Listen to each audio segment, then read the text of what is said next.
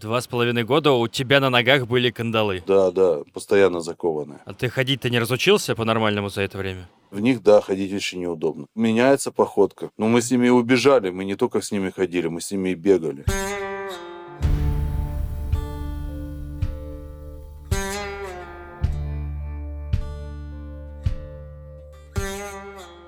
Привет, друзья! С вами Миша Ронкайнен и Тюремный подкаст. Подкаст, в котором я беседую с людьми, отсидевшими или сидящими прямо сейчас в тюрьмах разных стран мира. Вот скажите, отличается ли Таиланд от России? Глупый вопрос, конечно, да, и очень сильно. Вот и тайская тюрьма отличается от всего того, что вы можете себе представить. Тайская тюрьма – это фактически остров со своими дикими законами и правилами. Рассказ об этом острове мы сейчас и услышим от человека, который должен был там сидеть всю жизнь. Его приговор был пожизненный срок в тюрьме Таиланда. Но он смог выйти на волю. Дослушивайте подкаст до конца, узнаете как. А зовут нашего героя Феликс. Феликс, здравствуй. Привет. Я знаю, что ты, в отличие от других героев тюремного подкаста, во-первых, э, отсидел, э, ну, достаточно много. Обычно люди, с которыми я беседую, залетают, знаешь, там, на несколько месяцев, на несколько лет, а ты провел э, в тюрьме сколько? 15. 15 лет ты пробыл в тайской тюрьме. Да. Так что было просто понятно, я находился в одной из десяти худших тюрем мира. И в отличие от э, других моих героев, которые по залету обычно там бывают, ты был настоящим бандитом. Ну, сказать громко бандитом, это, наверное, не совсем так. Но да, в тот период жизни мы так занимались этим криминалом, получается. Феликс, скажи, почему тебе не сиделось бандитом в России, в родной? Почему ты оказался в Таиланде? Так уж получилось, что я уехал в начале 90-х за границу бизнесом заниматься. И, в принципе, у меня начало получаться. И как-то Россия была для меня далекой. А и коротко расскажи, чем ты занимался, вот э, что привело тебя в тюрьму? Когда-то довольно нашумевшая такая была история. У нас был вооруженный налет на банк, который произошел в Паттайе. Произошел он не без участия местных полицейских, которые, собственно, нам, и предложили такой вариант. И в результате налета там пострадал человек, ну, его застрелили. Поэтому срока были тяжелые. Высшую меру наказания один из нас, я получил пожизненный срок наказания. И еще один человек отделался 33 годами. То есть кто-то из твоих подельников был казнен? Он пять лет находился в камере смертников. Приговор не был приведен в исполнение. Все-таки, ну, надо понимать, что это иностранцы. А какой это год был, когда вы ограбили банк? 2002. 2002 год. К власти пришел только Путин, в России все шло хорошо, а вы э, в Паттайе, значит, банк. Так везде все шло хорошо, просто когда есть факт искушения, наверное, такого, то есть это же такие деньги. Ну и надо, надо понимать, что такое был Таиланд еще в 2002 году. А какой был Таиланд?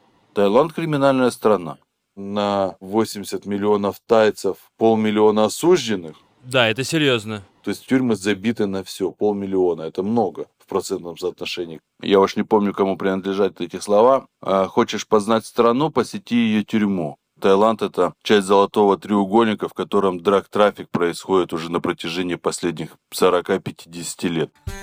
Здесь Феликс говорит про северную часть Таиланда, место, где встречаются три страны – Таиланд, Лаос и Бирма. Золотой треугольник знаменит тем, что в нем выращивают или производят чуть ли не половину всего мирового героина и метамфетамина.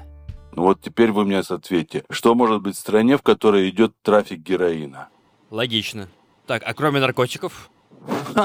Кроме наркотиков? Наркотики тянут за собой все. Убийство первым делом, наркоторговлю, проституцию, все что угодно. Туда туристы ездили, это русские ездят зачем в Таиланд? Море, кухня? Европа ездила туда за наркотиками, там, за развлечениями, там, североамериканцы тоже ездят туда, ну, за наркотой. Так что наркотики это такое зло, которое тянет за собой все. Коррупция, да, полиция тоже, соответственно, завязана со всем. Ну, конечно, естественно, все завязано. Армия завязана на наркотиках. Полиция, естественно, тоже. Но ведь Таиланд это королевство, неужели король тоже в курсе всего этого?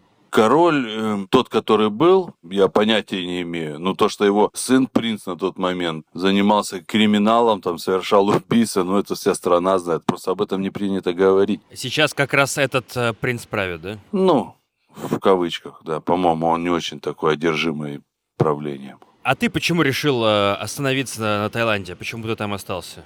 Вообще идея была заняться драгоценными камнями. Там большой рынок нелегальных э, камней в Таиланде. Рубины добывают, необработанные алмазы туда везут из Южной Африки. И твой план э, был э, возить все это в Россию нелегально? Да, можно так сказать.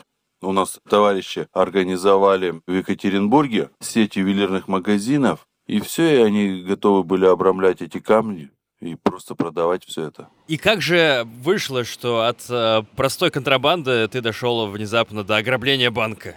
Как это называется, а рыбак рыбака видит издалека. В общем, мы нашли таких тайцев, которые нас, собственно, в этом заинтересовало. Это был Аютая банк, королевский банк, у которого были свои схемы, махинации, и они уже, видимо, дошли до такой точки, что им надо было, чтобы покрыть свои какие-то дела темные, да, ну, списать все под ограбление, грубо говоря. С их стороны была просьба, чтобы мы вынесли документы определенно, которые будут там уже лежать, готовы ждать нас. И они готовы были расстаться с частью денег. Вот оно как. Во сколько человек-то было, которые на банк напали?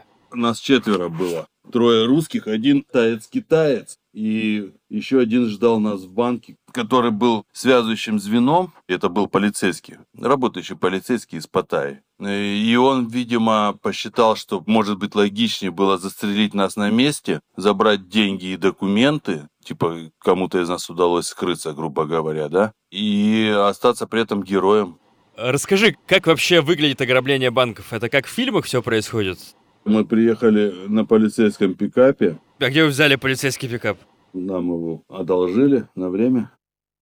И вот рано утром во внутренний значит, дворик заезжаем, а дальше выходят четверо с лицами Усана Бен Ладена и Саддама Хусейна. Так, ну это как в фильмах прямо. Ну, конечно, ну а как мы можем с европейскими нашими рожами туда появиться? Ты был Бен Ладеном или Хусейном? Я был Бен Ладеном. Дальше непосредственно сам налет, стрельба, за полторы минуты, что мы там находились, было 9 пуль выпущено. То есть вы забежали, воздух начали палить, всем лежать, давайте деньги? Ну, примерно так, да. Как получилось-то, что застрелили кого-то? Это был тот самый человек, который хотел вас застрелить? Да, ну там, видите, получается, какие бы планы человек не строил, да, в реальности все идет, ну, не всегда по плану. И когда уже я заходил, я заходил последним, он же понимал, что я без оружия. У меня была роль брать деньги нести сумки. Ну, у меня было там с собой штык-нож. Пистолета не было. И он решил, ну, начать, видимо, с меня. Он в меня три раза выстрелил. Первый выстрел я вообще не понял, я просто услышал. Потом мне попадает в грудь, в бронежилет. Больно, когда в бронежилет попадает пуля? Нет. У него был калибр 5,5 кольт. А, ну совсем э, дамский. Ну, можно так назвать, да. И потом я прыгаю к нему, в это время он еще раз стреляет, я хватаю за ствол, тяну ствол вниз, он стреляет, прострелил мне ногу в районе бедра насквозь. Идет вот эта борьба, еще один выстрел, последний роковой, его подельник стрельнул. Ну, в кого он там стрелял, было непонятно. Пуля в него попала прямо в голову ему. И все, и он умер. А то есть свой же его и убил? Это просто выстрел, и это просто пуля. Есть же выражение, ну, пуля дура, да? То есть вот два человека борются, мы же не стояли, не курили, правильно, друг напротив друга, не беседу вели. Мы боролись, мы боролись за пистолет. И в этот момент человек стреляет, и пуля просто попадает вот в одного из нас. После этого я встаю, забираю пистолет, забираю опять свои сумки, иду к сейфу, забираю деньги и ухожу. И это все казалось мне очень долго. Много денег-то? 300 тысяч. Долларов? Да. Немало. Какой эмоциональный фон у человека, который грабит банк? Адреналин зашкаливает. Ну вы были довольны то, что деньги вынесли, или понимали, что вас ждет? Э? Нет, у нас никакого удовольствия уже не было. Ну, мы понимали, что это так с рук не сойдет. И как в итоге это не сошло? Что в итоге случилось? Мы пересекли Тайский залив и хотели с остановкой в Косамуи и потом уйти в Малайзию. Не получилось, не фартануло, как говорится. Карма, да мы попали под береговую охрану. Вас э, задержал э, патруль береговой охраны, да, пограничники? Да, они там попросили еще подкрепление с воздуха, и у нас э, силы неравные были, потому что у нас 7-метровый катер против малого противолодочного корабля. А они вас э, ждали, что вы будете прорываться? Во-первых, нас там сдали же уже сразу же. Тайцы же тоже поняли, что все пошло уже не по плану. У полиции была какая-то информация. И они просто перегородили Тайский залив, выставили 5-10 кораблей. Может, не очень широкие. В принципе, если бы мы, наверное, ушли бы сразу же в тот же день, то у нас были бы шансы. А уже на следующий день, это 18 часов, получается, прошло. У нас уже шансы свелись к нулю, да. А какой это был день, какое это число было? Это, по-моему, было 1 сентября. Я еще тогда прикололся, что вот в новую школу пошли мы. 1 сентября 2002 года, да? Да, за новыми знаниями. Как вас в итоге задержали? Насколько жестко это было? Ну так, особо не церемонились. Нас задержали просто потому, что, ну вот, они нас увидели, нас задержали. Потом, когда они нашли у меня ранение пулевое сквозное, то есть его скрыть уже, естественно, нельзя было. А так у них уверенности не было. Потом вертолетом этапировали, уже в Паттайю обратно привезли. А денег у вас с собой не было, то есть, да? Вы где-то оставили их? Почему? Они часть денег нашли. Они у нас забрали около 60 тысяч долларов. Часть денег мы выкинули просто за борт. За борт выкинули? Ну, это же были улики. А, то есть где-то на берегу Тайского залива там 200 тысяч долларов сейчас? На дне Тайского залива, но там глубина 200 метров.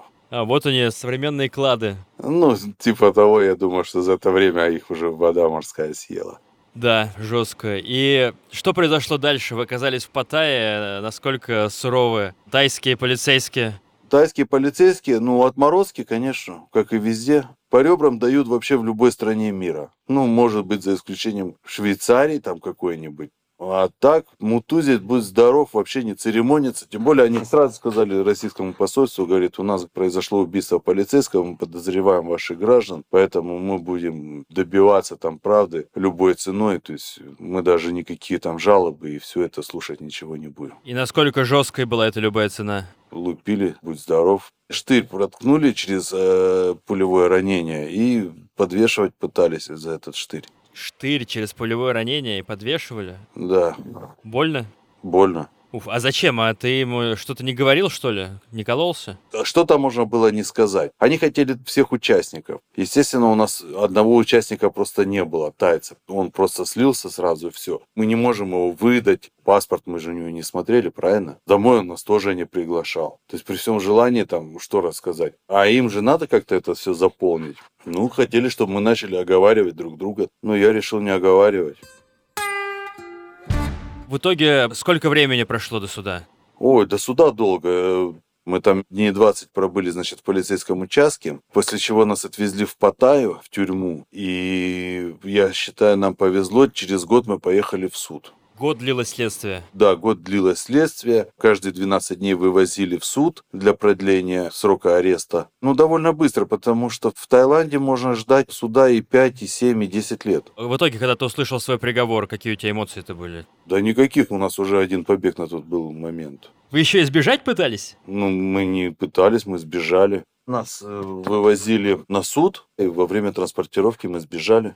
То есть просто из машины вышли и побежали? Ну, охрану раскидали и побежали. Вы в наручниках были? Мы еще в кандалах были закованы. В Таиланде тогда еще в 2002 году существовала такая система наказания, значит, вновь прибывших, опасных, с тяжелыми статьями заковывают в кандалы в прямом смысле. То есть это два обруча, соединенные цепью обручи, ну, наверное, 12 миллиметров, прутья стальные, то есть их без посторонней помощи ты их там не разожмешь, ничего. Одевают на ногу и зажимают, а уже если высшая мера наказания остается, то до изменения приговора или же исполнения этого приговора эти обручи еще и заваривают сваркой. Снимают или с мертвого, или когда уже приговор изменится. И отменили этот варварский обычай в 13 году. То есть до 13 года ты в кандалах, что ли, ходил? Ну нет, не до 13 я ходил всего около двух с половиной лет. Два с половиной года у тебя на ногах были кандалы? Да, да, постоянно закованные. Они тяжелые? Ну, около два с половиной килограмма. А ты ходить-то не разучился по-нормальному за это время? В них, да, ходить очень неудобно. Меняется походка. Но мы с ними и убежали, мы не только с ними ходили, мы с ними и бегали. Ну это какой-то жест отчаяния совсем был. Ты же понимал, что в наручниках, в кандалах вы далеко не убежите, да? Естественно. Но я понимал, что мне дадут пожизненный срок. Далеко вы убежали? Ну, там долгая история. Я не очень хочу во всеуслышание рассказывать. Ну да, мы убежали. Часа полтора мы бегали. Полтора часа ты был на свободе. Да. А потом местное население, конечно, нас просто сдало, и тут же вызвали полицию, и нас обнаружили, и нас просто превратили в отбивной. В принципе, они не очень агрессивные, но у них доходит до какого-то момента, что они вообще просто безбашенные. Такой очень опасный этот народ. То есть даже жестче, чем российские менты? Я не знаю, я не был в российских тюрьмах. Понятно. В общем, дали тебе в итоге пожизненное.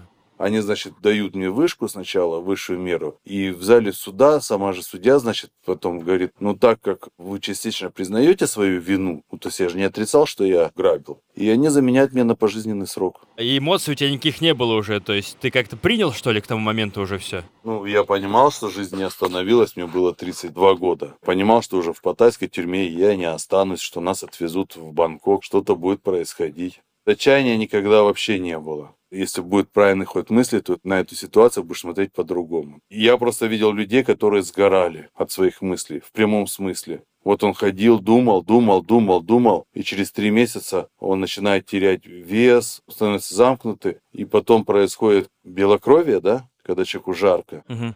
и он просто сгорает и умирает. Он ничем не болел, ничего, он просто загнался. Это русские были? Нет, русских там в наше время вообще фактически были только мы троем. Тайцы, то есть ты про тайцев говоришь. Нет, это европейцы. Тайцы спокойно переносят неволю, и я могу объяснить даже почему. Потому что для многих тайцев, тех, что я видел, находились вот вокруг нас, для большинства из них ничего в жизни не изменилось. Ну, только отсутствие родственников. Декорации все те же. Для некоторых даже внутри было лучше, чем снаружи. Был вентилятор, был телевизор. И не нужно заботиться о заработке. Ни о чем вообще не нужно заботиться. Есть жизненное пространство, за которое даже бороться уже не надо. Потому что тебе его государство предоставило на неограниченный срок пользования.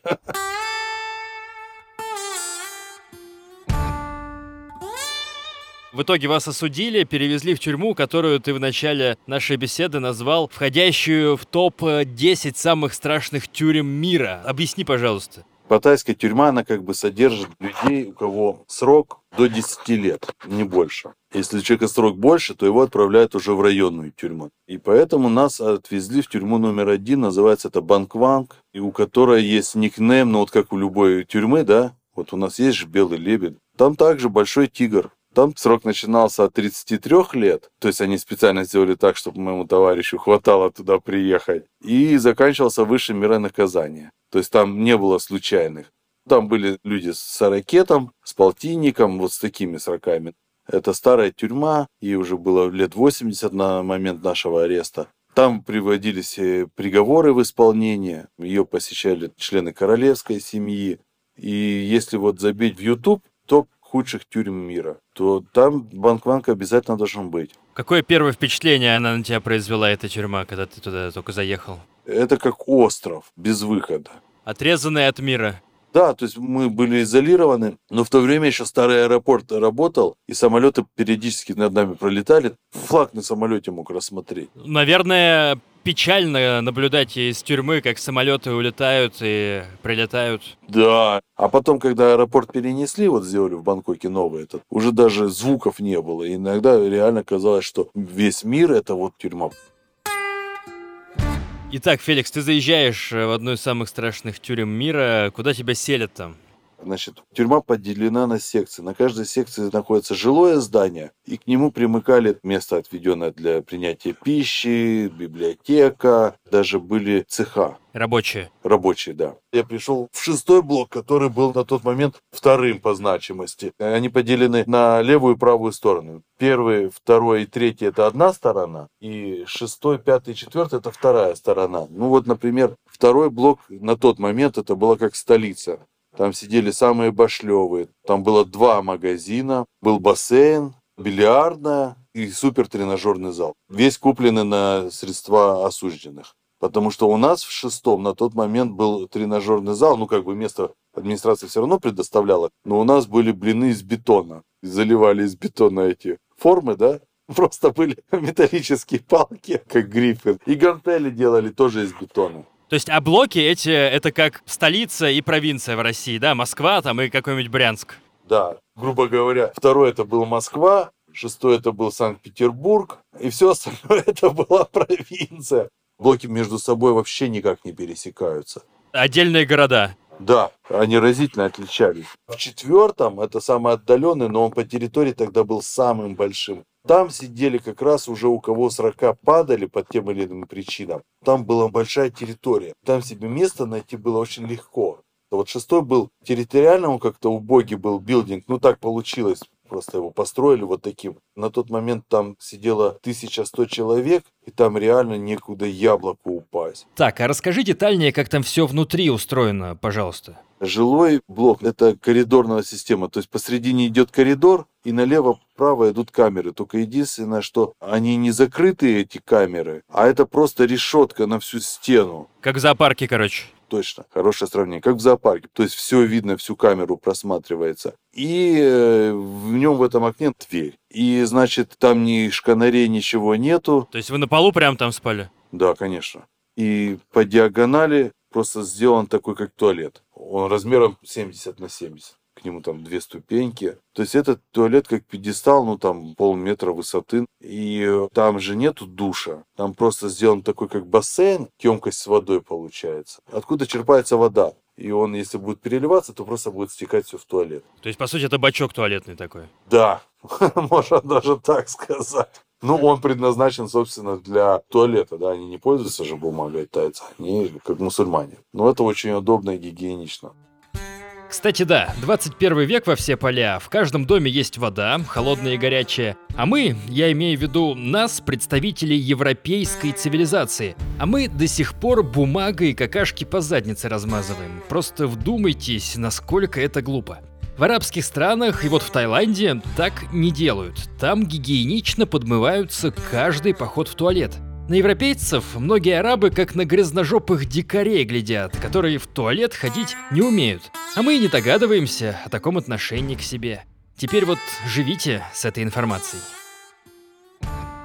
так как все-таки сидят все долго, и как в любой тюрьме там осужденный договаривается с администрацией, то делается такая шторка, то есть он получается все-таки закрытый, хотя изначально он предписан должен быть всегда открытый, ну, чтобы там на нем не кололись, не убивались, не прелюбодействовали. Ну, вообще, в принципе, у всех она была зашторена, и то есть в этом случае можно было облиться водой, потому что вода там вот в этом, грубо говоря, бачке, да, но она чистая, за ней следят, старались как могли соблюдать какую-то гигиену. Ну, вообще должно быть по очереди. По очереди убираться должны. Да, ну никто убираться не хочет, поэтому просто скидывались бабками, находился всегда таец, уборщик, который мыл полы. По крайней мере, у иностранцев это всегда было так. Получается, там были в прямом смысле места у параши, то есть люди, которые спали рядом с туалетом. Да, и ты не поверишь, что это считались вообще самые крутые места. Почему? потому что они были, как я говорил, по диагонали удаленные от входа, и там можно было всегда использовать мобильную связь. Наркотики и все запрещенное, потому что когда я пришел в 2003 году, уже запретили приносить пиво. Чтобы можно было пиво принести? Да, офицер мог принести пиво. Ну, там цена была в пять раз, там, грубо говоря, дороже. Алкоголь делали сами. Если его находили, ну, просто выливали в канаву, да. Виноград покупали, делали даже вино. Я не бухал, я вот как-то выбрал трезвый образ жизни. Ни наркотики, ничего. То есть два основных э, занятия днем. Это вот у меня рисование было, и у меня, значит, спортзал. А другие заключенные что делали в свободное время? Какие вообще занятия были? Особенно про иностранцев интересно. Раньше нигерийцы занимались наркотиками. Остальные иностранцы вообще ничем не занимались. Они потребляли эти наркотики, кололись, брали шариковую ручку, вот это вычищали пасту эту. Не каждую так можно было сделать, но они знали модели, с какими можно было это сделать. Выдавливали этот шарик, пользовались вот этой ручкой как иглой. Получался такой шприц. И прямо в рот брали раствор и загоняли, представляешь? Они мерли просто в этой тюрьме от заражения, от экстаза, от всего. Так, а вернемся в камеру. Сколько человек там сидело, какая площадь у этого помещения? Одна камера, 5 на 7, 35 метров, в которой предусматривалось, что там должно находиться 19 человек. То есть по полтора метра на каждого, не сказать, что это много. Нет, вообще, по идее, у них дается в ширину, по-моему, 75 сантиметров. То есть человек должен лежать плечом к плечу. Офигеть. То есть как кильки вы там были в банке? Да, а бывало так, что людей было больше, поэтому спали и в проходе. Один ряд, где нет туалета, лежит 10 человек, ноги к центру э, комнаты, да, голова к стене. С той стороны, где туалет, лежит 9 человек, тоже ногами к центру. Такой образуется коридорчик. И вот в этом коридорчике еще два могут спать.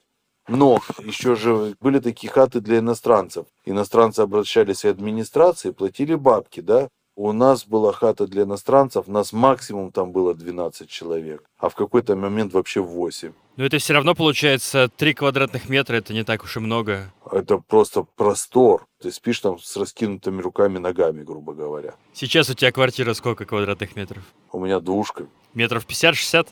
Да. Я считаю вот это пространство просто ненужным. Честно сказать, я живу на кухне.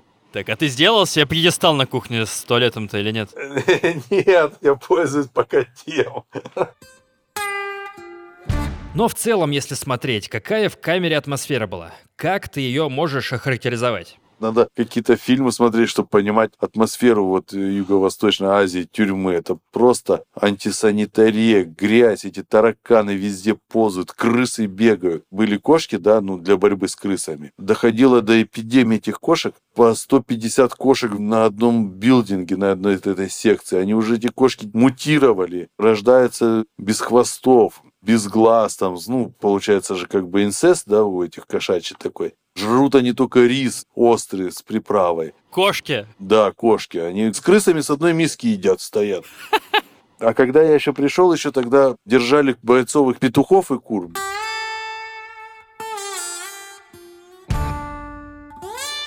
Расскажи, сколько там вообще народу сидит? Неужели так много людей с большими сроками в Таиланде? Да, на момент нашего прибытия, это, как я уже сказал, была тюрьма номер один. Вот на этих шесть блоков нас там было 11 тысяч человек. Ох ты ж ё.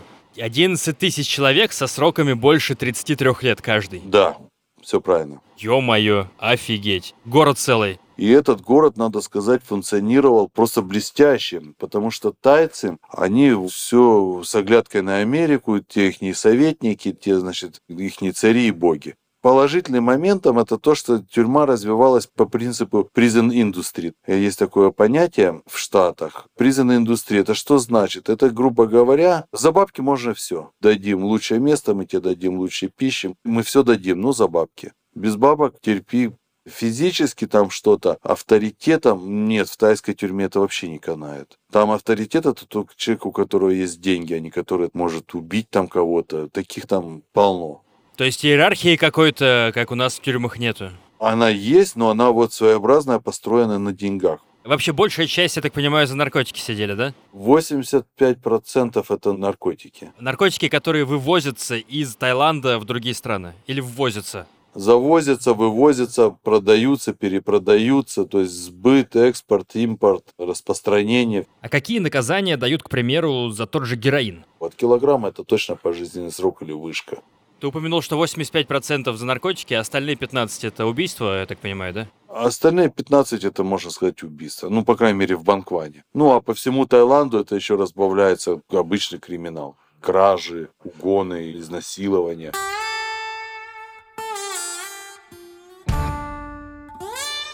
А расскажи коротко, что такое высшая мера наказания в Таиланде?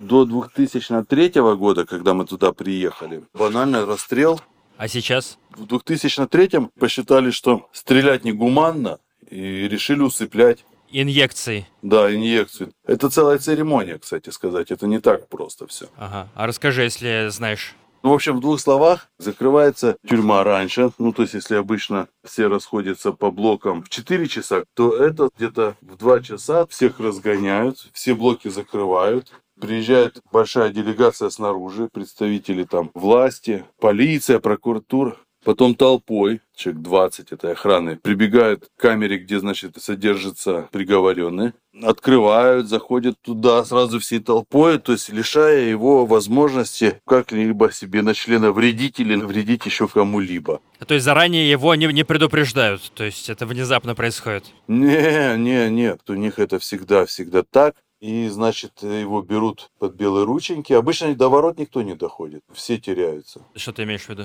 Ноги подкашиваются. Не кричит никто? Не-не, никто не кричит. Тут надо еще понимать, это же буддийская страна. То есть религия наносит обязательно свой отпечаток на общество, на манеру поведения. То есть произойдет акт реинкарнации. И поэтому это какое-то утешение. Но тем не менее ноги начинают подкашиваться уже, когда ближе к выходу. Конечно, человек хочет жить. Всегда. Прямо буквально через два месяца после того, как нас привезли, троих вывели, предложили поесть, там попить, э, письмо написать, разрешили позвонить родственникам, потому что, ну, все, это последний звонок. Значит, специальная есть секция для этого всего, через всю тюрьму отвели туда. Там очень так живописно, красиво. И там есть домик такой, где все это происходит. И одного за другим. А стреляли интересно, там такой типа крест, в нем, значит, сделано такое отверстие, типа планки, да, чтобы человек сидя находился. Руки у него, значит, в молитве сложены за верхнюю перекладину, то есть он не сорваться, не сняться не может. Выставляют прицел с пулеметом, закрывают шторкой это все, а сбоку комната смотровая. Они, получается, видят всю площадь. И человека, и пулемет, да? Да. А перед человеком, получается, закрывается эта шторка, и не видно ему пулемета. А человек сидит перед собой и смотрит на крест. Его лицом к кресту, значит, садят. Перед ним в конце там мешки с песком. Сзади него вот эта шторка, и с пяти метров, по-моему, это все происходит. Потом зачитывают приговор, дают отмашку, и он стреляет три раза или пять раз. У них был комичный случай. Они за всю историю казнили две или три женщины. И вот они одну казнили, а у нее сердце, представляешь, не с левой стороны, как у всех, а с правой. А они стреляют не в голову, в сердце? Нет, они в сердце стреляют, но в голову это уж вообще везде. Почему тебя это так позабавило? Просто представил, если они пять раз в голову, там просто головы не останется. Там крупный калибр, там не М-16, там какой-то полутанковый пулемет, можно так сказать. Просто он одиночными. Так они ее стреляют, Потом они, значит, сняли ее с этого креста. Там рядом еще есть маленькая боковая комната, и они туда складывают всех. А вечером она начала это самое вылазить оттуда. У нее сердце с другой стороны. Из комнаты трупов начала вылазить. Да, она отлежалась, видимо, живущая, представляешь, это реально вот без брехни. Так они что делают? Они ее тащат обратно, цепляют к кресту и лупят по второму разу, представляешь? То есть у них нет такого, что вот я слышал в мусульманских странах, что если вынесли смертный приговор, там рубят голову, да, мечом. Я даже слышал такое, что палач берет, значит, Коран под мышку и рубит. И по каким-то причинам не отрубилась голова. Второй раз не казнят. Вроде как по воле Аллаха ему дарована жизнь.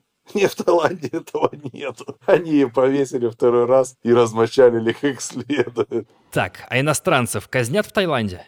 Ни черных, ни европейцев ни разу не казнили. Близлежащих казнят граждан Бирмы или же Лаос. Камбоджа, видимо, тоже. Камбоджу нет. Там очень много завязано на внутренней вот этой геополитике. По-моему, Малайзию тоже казнили. Китай не казнили, а китайцы тайцев казнят если ловят у себя. В Китае тоже вышку, кстати, получить на ура можно вообще легко. Китайцы всех казнят.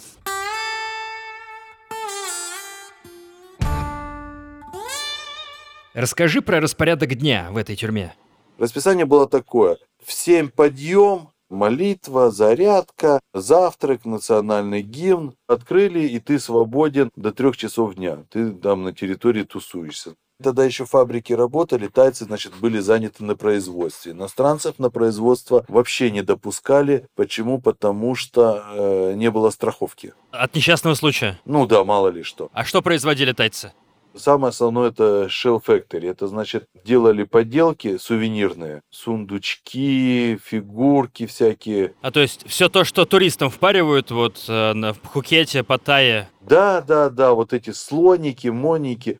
Там почти в каждом билдинге один цех такой был. Каждая секция была по-разному. Вот китайцы, бандиты такие вот, очень похожи на наших. И у них дела обычно это убийство, рейки, оружие, ну такое. Мутили бизнес была покраска ткани. Вот помнишь, есть такие рубашки цветные, там пальмы нарисованные, вот э, рыбки всякие. Да-да-да, конечно. Было популярно в нулевые. Да, это интересная технология. Это заказываются краски снаружи, натуральные из Индонезии, очень дорогие. Берется ткань, берется такой чайничек с узким носиком, туда заливается расплавленный воск, делается рисунок и красится. И потом, когда ткань моется, вот этот воск смывается. Это все вручную было, что ли? Это все вручную. И они делали такие ткани, как для рубашек, так и для шторы, для каких-то декораций, еще для чего-то. Просто фантастично. Вот такой вот был цех. Ну, естественно, была мастерская для нужды тюрьмы, да, в каждом блоке своя. Ну, то есть кран сломался, еще что-то, вентиляторы ремонтировать надо было постоянно. Это все заключенные сами делали? Конечно. Тюрьма полностью автономное государство. Значит, в другом блоке, там, значит, чувак замутил подделку японских джинсов. И там были швейные цеха, и можно было джинсовые сумки пошить, шорты пошить. Так эти цеха, насколько они были легальные? При постройке тюрьмы так было задумано, что заключенные работают, или это все левак был? Это все через администрацию, через директора тюрьмы. Вот в чем дело. И то есть он все это организует э, по собственному желанию, то есть это не бюджет, там никакие налоги никуда не идет. Нет, никуда ничего. Но это все к 2010 году позакрывали. И все это было связано с нарковойной внутри. У вас там войны были еще внутри тюрьмы? У нас шли войны не на жизнь, а на смерть. Это между блоками войны были? Нет, внутри блоков. Смотри, а вообще балом правили нигерийцы. На момент, когда я приехал, оставалось уже человек 300, а было 700 грубо говоря, в каждом блоке их было по 50-60. При этом это здоровые мужики. И они торговали наркотой. Тайцы, у них есть такое понятие, как самураи они себя позиционировали. Это молодежь, ну, такая типа отрицалова, да? Ну, как гопники такие вот, знаешь, что-нибудь там спиздить, что-то отобрать у кого-то слабого. И у них было два простых принципа. Они ни при каких обстоятельствах не будут есть тюремную баланду, и они не будут носить тапочки. Но это отъявленные такие преступники, да, у них по одному, по два пожизненных срока, в основном за убийство. И вот где-то к году 2008, когда амфетамин начал вытеснять героин из тюрьмы, игра поменялась. Народ начал переходить с героина, а героин это же наркотик такой, что, ну, покурили или там воткнулись, и они спят, да? То есть вреда никому не причиняет. Амфетамин, он имеет э, совершенно другой эффект. Это же синтетический заменитель кокаина. И то есть человеку надо двигаться. У него появляется энергия, он не спит там сутками, еще что-то. А кто с кем э, воевал, получается? А между собой самураи. Нигерия ушла в сторону, но у них уже фактически бизнес сводился к нулю. А тайцы начали получать товар от э, иранцев и начали кромсать друг друга.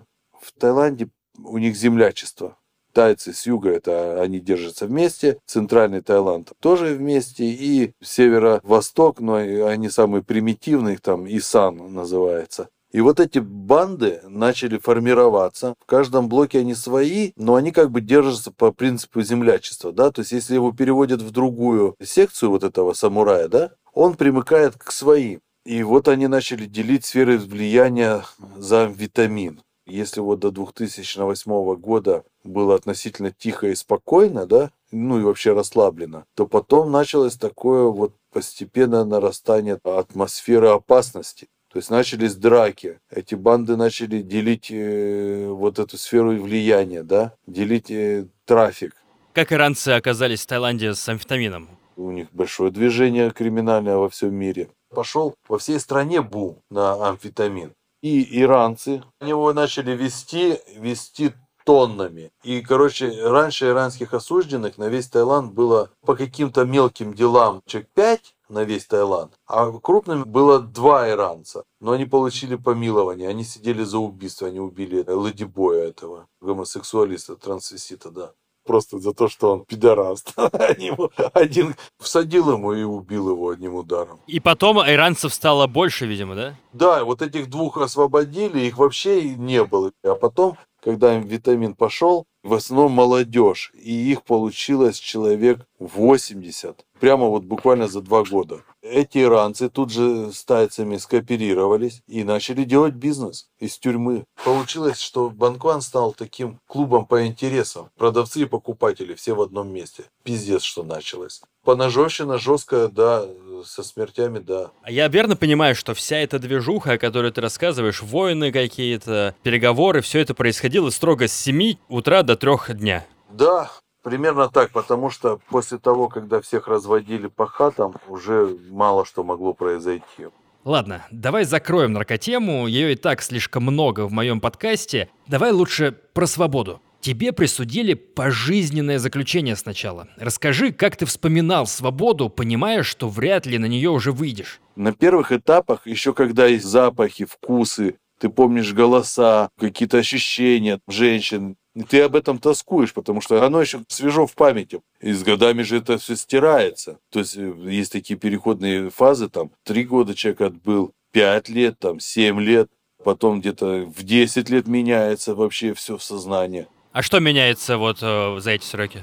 Сенсоры восприятия. Ну вот что ты забыл после трех лет, после пяти? Пропадает какая-то тоска о чем-то, да? Ну там о пище. Потому что тайская пища перебивает всю другую пищу, ты уже вкусов не помнишь. У тебя еще остаются желания попробовать это, попробовать то. Ну, естественно, ты помнишь там женщин. Доходит до такое состояние, ты уже не знаешь, что делать. Тоже надо уметь себя контролировать. Потому что, ну, есть долбоебы, там начинают гомосексуальные отношения там. Ну, к трем годам стратегии никакой нет. Надеешься на чудо, в ожидании суда. Через пять лет только мы получили окончательный приговор без изменений. Пять лет с момента ареста. Ты же ждешь каждый день, что вот завтра меня в суд позовут. И это просто изматывало. Мне надо было после первого суда сказать, что я доволен приговором и снять себе вот эту психологическую нагрузку вот этого ожидания ты превращаешься в такого ждуна. И там таких процентов 25 еще просто сидишь тупо, как болван. Вот тебя поймали, ты обосрался, и ты просто сидишь и ждешь. Я в один момент просто проснулся и понял, что ты хуйней страдаешь, это твоя жизнь. Это то, что вот у тебя есть. У тебя больше ни хуя нету. И хуй знает, будет оно, не будет. Но если ты будешь правильно распоряжаться жизненной энергией, правильно направлять поток своей мысли, то возможно, что будущее у тебя будет. И как показала жизнь, я был правильно на своих убеждениях.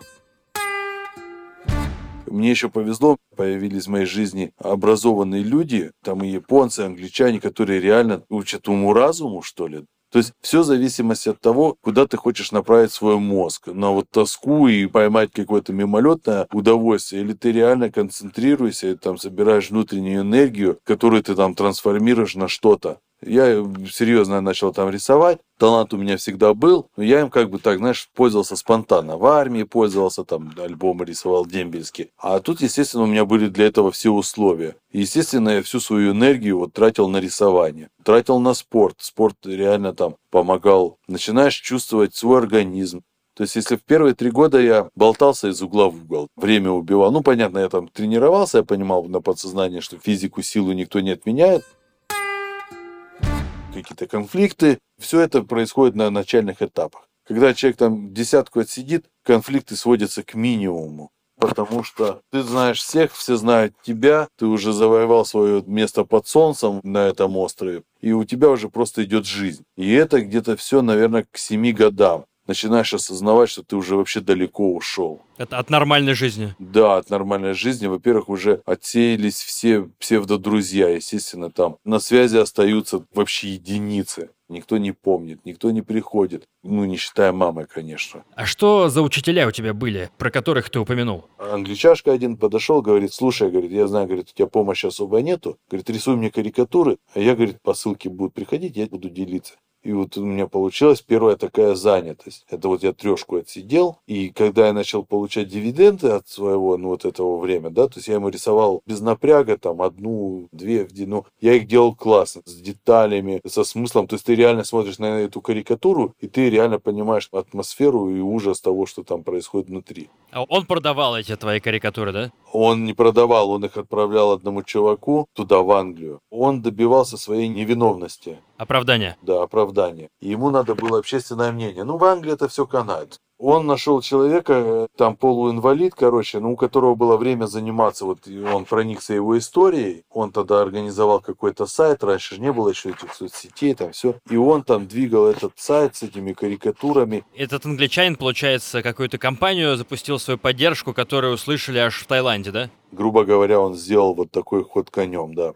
И таких было немного, но они были. И у него получилось. Он набрал какое-то число голосов, которые реально приняли его сторону, начали письма писать в посольстве. И, в общем, он был услышан. у него был приговор тридцатка. И, представляешь, ему повезло. И он, короче, через 12 лет срывается туда, в Англию. Отпустили его. Да.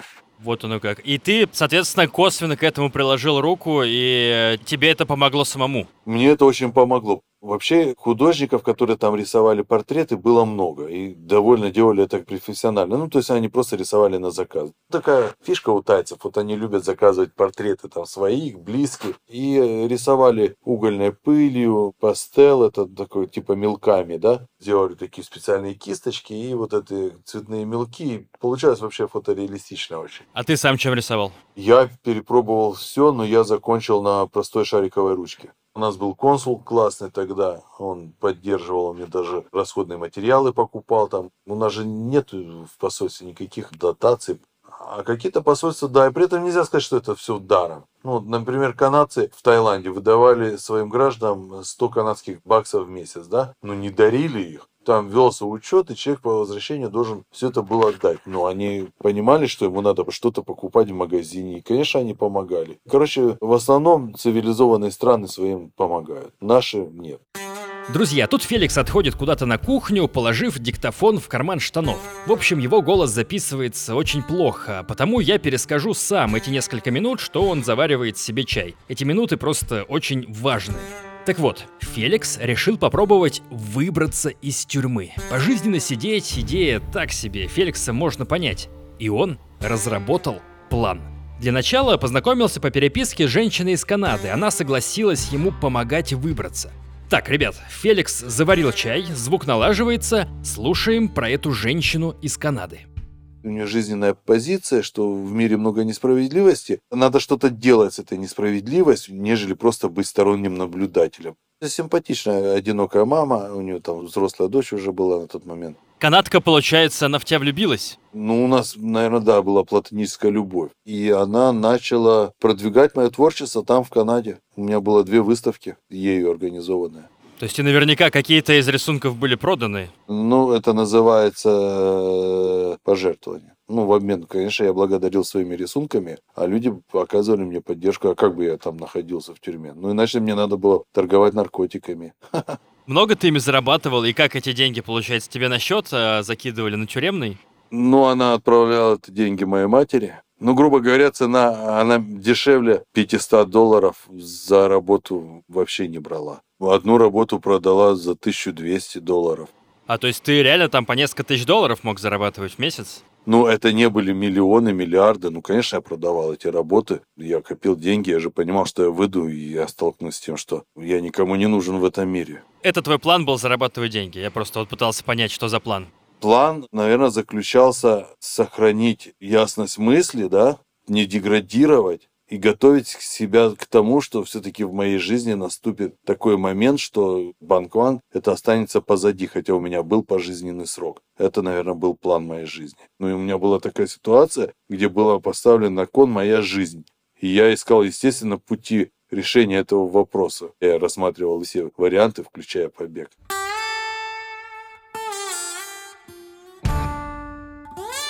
Друзья, наш с Феликсом разговор длился почти 6 часов. И в один выпуск подкаста я просто физически не смог засунуть всю его историю. Потому ровно через неделю выйдет вторая часть рассказа о тюрьме Банкван, одной из самых суровых тюрем мира. Спасибо, что слушаете подкаст, подписывайтесь на него, ставите лайки, оценивайте, смотря что из этого можно сделать в том месте, где вы его слушаете. Ждите вторую часть. А может она уже и вышла, проверьте. Чтобы не пропускать все обновления, подписывайтесь на мой телеграм-канал Миша, нижнее подчеркивание, едет. С вами был Миша Ронкайнен. Пока.